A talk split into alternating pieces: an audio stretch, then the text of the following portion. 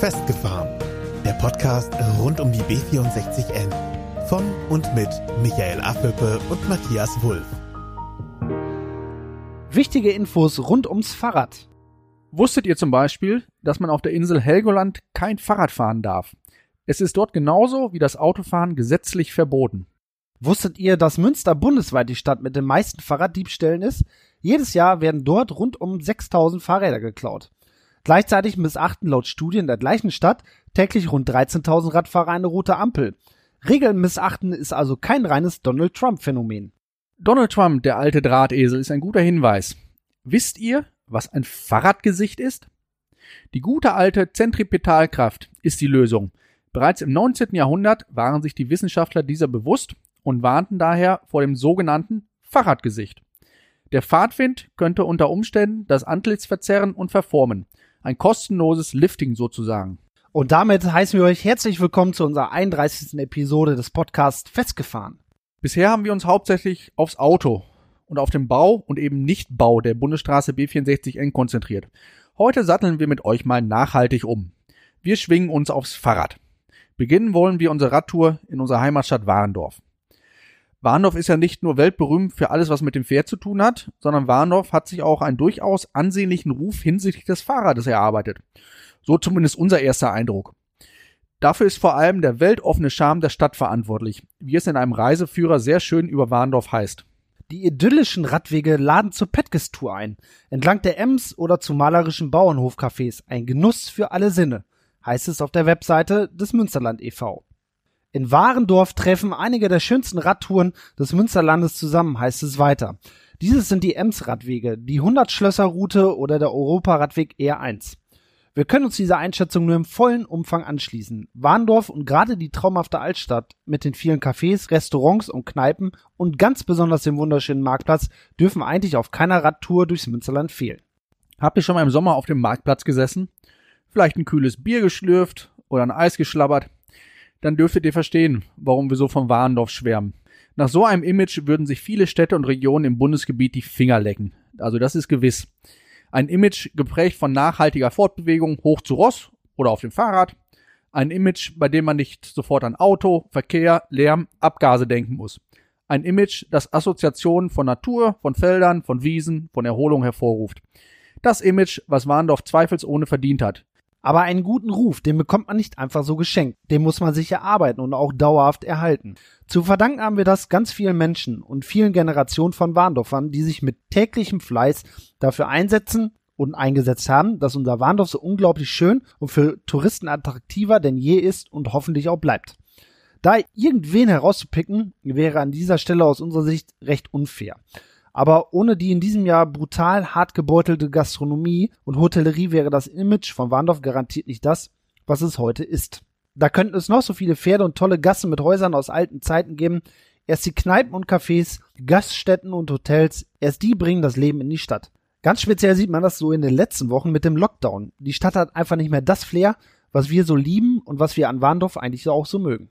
Wir drücken den Gastronomen und Hoteliers und allen, die damit zusammenhängen, ganz, ganz fest die Daumen, dass möglichst schnell wieder bessere Zeiten für euch kommen.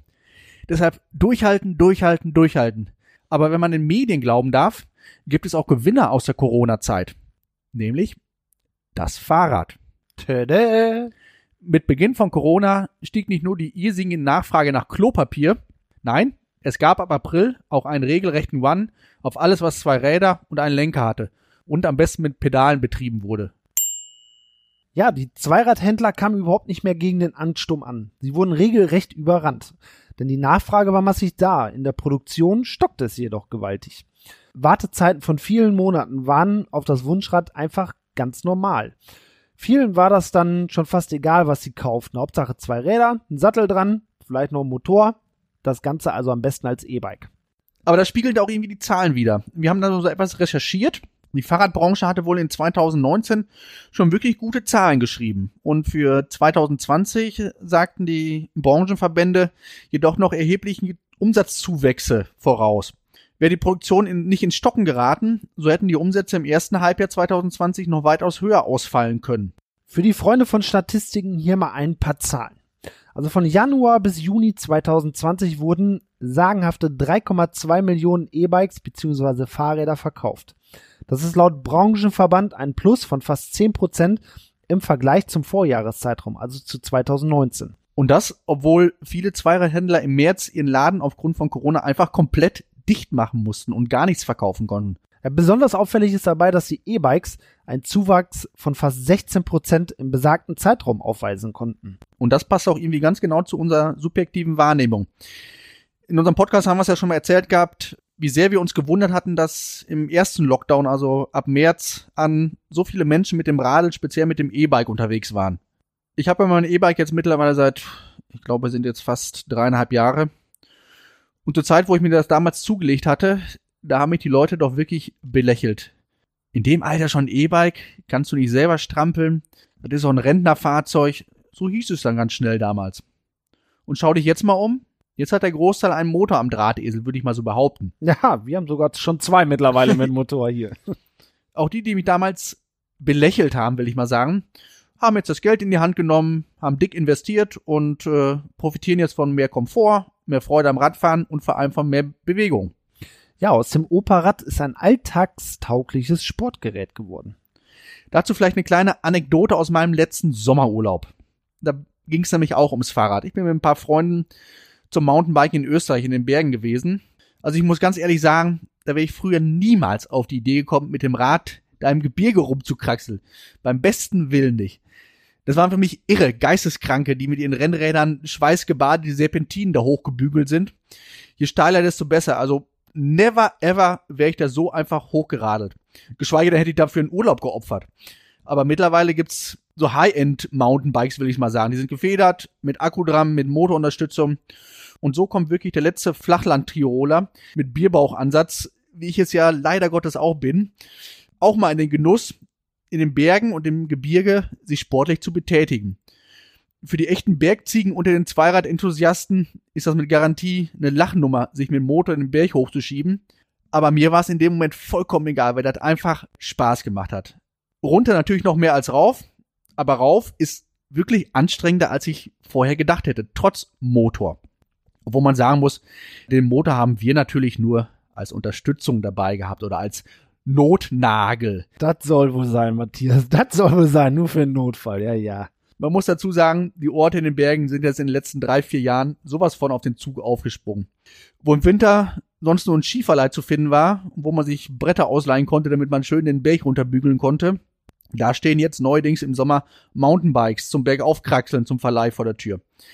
Dementsprechend sind natürlich auch die Leute viel mehr mit Rad unterwegs. Ganz klare Urlaubsempfehlung von meiner Seite. So, Matti, das reicht jetzt aber auch mit Werbung für die Berge. Für die Berge kann man nie genug Werbung machen. An dieser Stelle ein großes Servus an die Hörer in Vorarlberg. Ja, ihr lacht jetzt vielleicht, aber da werden wir tatsächlich gehört. Regelmäßig und auch seit der ersten Folge. Nix mit lokaler Podcast und nur für Warndorf. Für die Ohren gibt es keine Grenzen. Und jetzt zurück zum eigentlichen Thema, dem Fahrradboom. Aber worauf genau beruht dieser Boom des Rades? Hauptgrund dürfte ganz klar Corona sein. Die neue Situation war ein regelrechter Turbo fürs Fahrrad.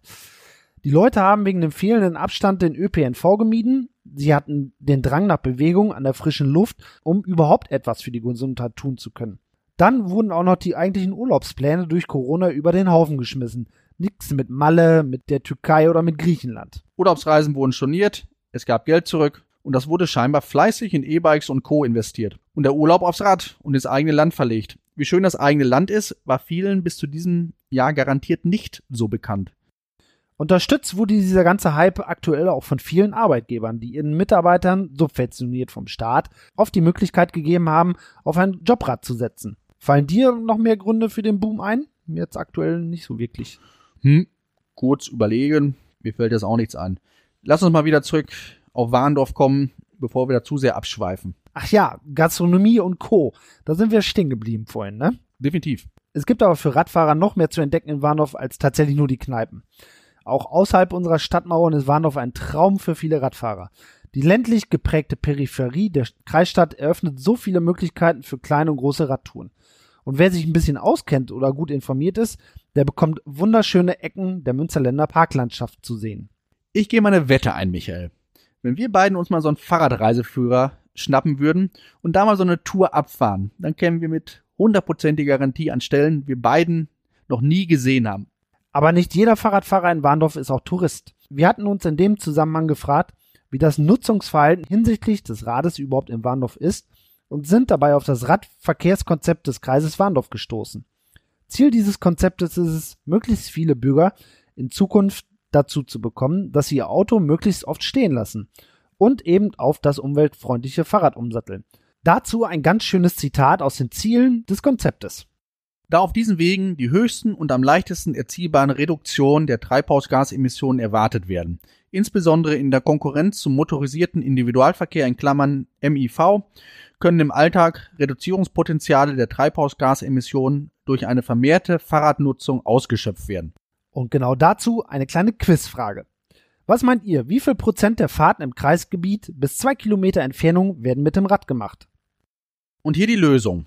Bei Fahrten bis zu zwei Kilometer Entfernung hat das Rad einen Anteil von 44 Prozent und damit mehr als das Auto, was bei 32 Prozent liegt.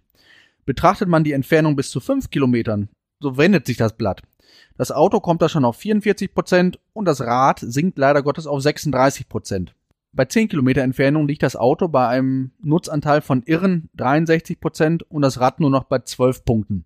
Was sehen wir da dran? Je länger die Fahrt, desto geringer der Anreiz, das Rad überhaupt zu nehmen. Wir hätten diese Zahlen an dieser Stelle gerne mit dem gesamtdeutschen Zahlen verglichen, da haben wir aber leider keine Vergleiche gefunden. Das hätte uns dann vielleicht auch gezeigt, ob das ein reines Münsterländer Phänomen ist oder vielleicht doch ein bundesweites. Aber woran liegt diese Konstellation wohl? Beim Radwegekonzept wurde auch eine Befragung unter den Bürgern durchgeführt. Das Ergebnis war doch recht eindeutig und es kristallisierten sich dabei Themen heraus, die für die Teilnehmerinnen von Bedeutung waren. Dabei kam heraus, dass für über 80 Prozent der Befragten die Themen fehlende Radwege, bauliche Mängel und Sicherheitsmängel von großer Bedeutung waren. Unsere erste Schlussfolgerung, die Infrastruktur entspricht aktuell scheinbar nicht den Anforderungen. Der Anreiz, das Rad zwar nehmen zu wollen, wird davon aufgefressen, dass es zu wenig gut ausgebaute und sichere Radwege zu geben scheint. Aber alles darauf zu schieben wäre, glaube ich, zu einfach.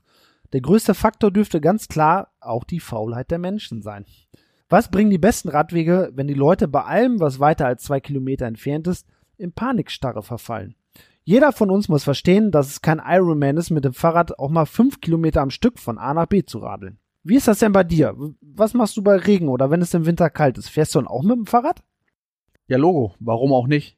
Es gibt in der heutigen Zeit Regenklamotten und für den Winter Handschuhe und eine Mütze für die warmen Öhrchen.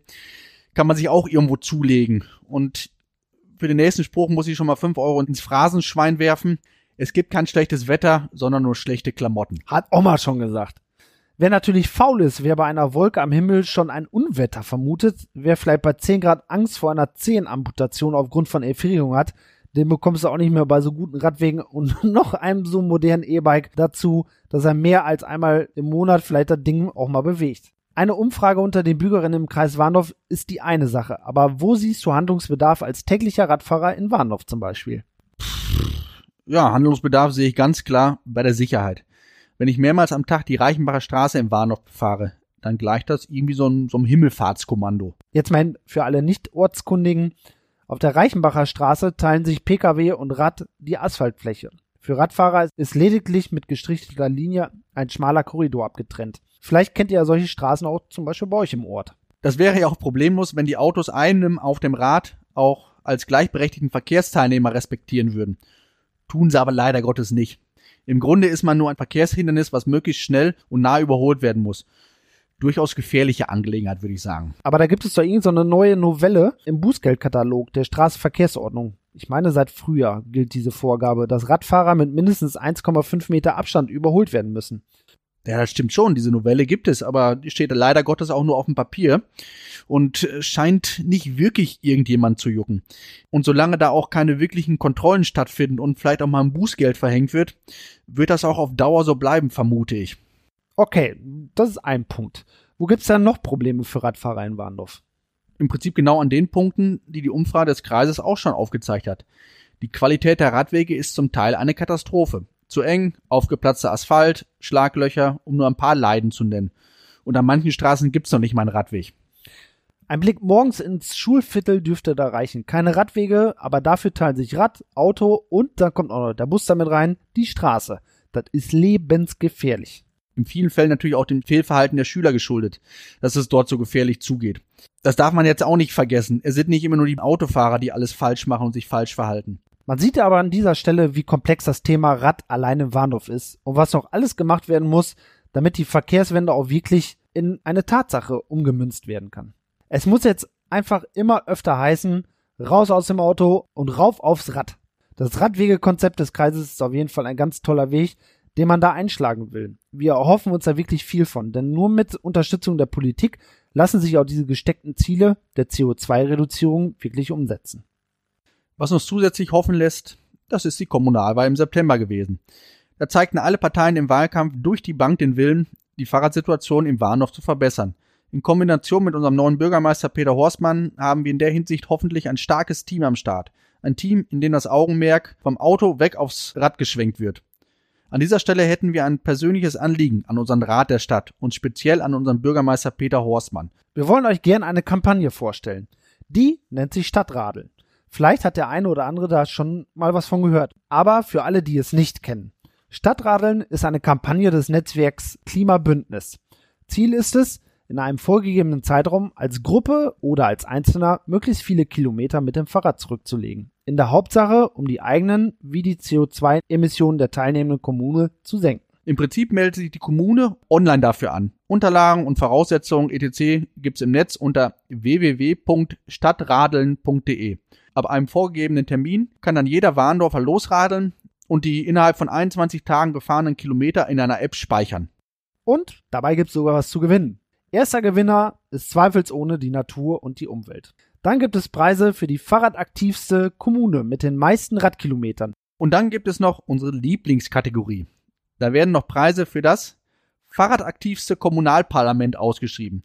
Da können die Politiker mal an Lenker und Pedale zeigen, wie ernst sie das Thema nehmen oder ob es immer nur Lippenbekenntnisse sind. Sport für den guten Zweck und für die Gesundheit. Naja, Peter Orsman ist daher ja schon mal ein ganz gutes Beispiel. Soviel ich weiß, hat er sogar gar kein eigenes Auto. Also, liebe Politik im Warndorf, schaut euch das bitte mal an. Die Anmeldungen für 2021 können bereits abgegeben werden. Lasst uns Teil der Stadtradler werden. Damit wären wir dann zum Ende dieser Episode auch nochmal kurz bei der B64N. Die würden wir uns und unseren Kindern ja gerne auf Dauer ersparen und dafür die Menschen lieber raus aus dem Auto holen und auf andere Verkehrsträger verlagern. Das Fahrrad ist dafür in unserem Breiten eine durchaus brauchbare Alternative aus unserer Sicht.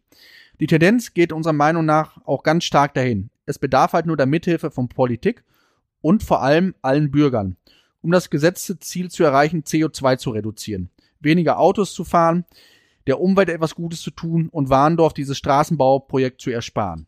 Und je mehr uns dabei helfen, desto besser können wir das auf Dauer tatsächlich auch wuppen. Wir sträuben uns dagegen, jetzt schon zu sagen, das bringt nichts, das geht sowieso nicht, das wollen wir nicht. Zu allerletzt nochmal die Bitte an euch alle. Wenn euch unser Podcast gefällt, dann abonniert ihn bitte und lasst uns gerne auch auf den ganzen Plattformen eine Bewertung da. Macht Werbung für unseren Podcast, auch bei Facebook und Instagram freuen wir uns über Kommentare und Likes von euch. Solltet ihr Fragen oder Anregungen haben, so schreibt uns einfach eine Mail. In diesem Sinne wünschen wir euch allen noch einen wunderschönen Resttag und wir hören uns hoffentlich am 10.12. wieder, wenn es wieder heißt Festgefahren, der Podcast rund um die B64N. Macht's gut. Macht's gut. Das war's für heute von Michael und Matthias. Mehr über die beiden erfahrt ihr bei Facebook und Instagram. Abonniert den Podcast, teilt ihn und nehmt Kontakt mit ihnen auf, denn die Jungs wollen wissen, was euch beschäftigt. Einfach über Facebook, Instagram oder per Mail an festgefahren-b64n at web.de.